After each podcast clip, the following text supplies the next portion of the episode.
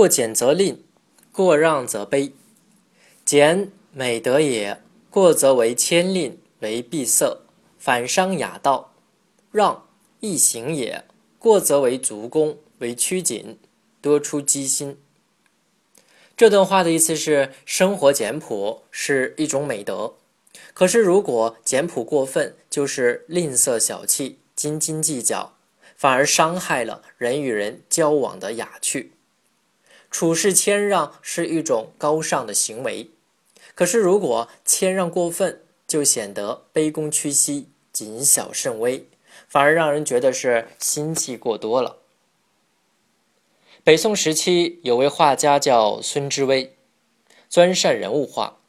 一次，他受人之托画一幅《九曜星君图》，他用心将图用笔勾好，人物栩栩如生，衣带飘飘，宛然仙姿，只剩下着色最后一道工序。恰好此时有朋友请他去饮酒，他对弟子们说。这幅画的线条我已经全部画好，只剩下着色。你们一定要小心些，不要着错了颜色。孙知微走后，弟子们围住了画作，互相交流心得。其中有一位叫童仁义的弟子，平时喜欢耍弄些小聪明。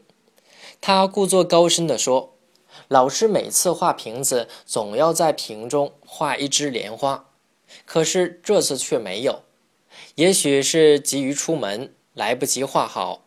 我们还是画好了再着色吧。童一说着，在瓶口画了一只艳丽的红莲花。孙知微从朋友家回来，发现童子手中的瓶子生出一朵莲花，又气又笑地对弟子们说：“这是谁干的蠢事？若仅仅是画蛇添足，倒还罢了。”这简直是弄巧成拙嘛！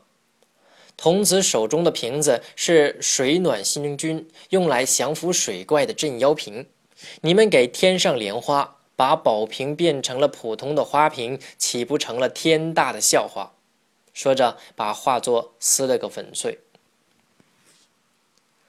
其实，勤俭是持家的良方，谦让是做人的妙策。这是中国古代圣贤们一贯提倡的传统美德。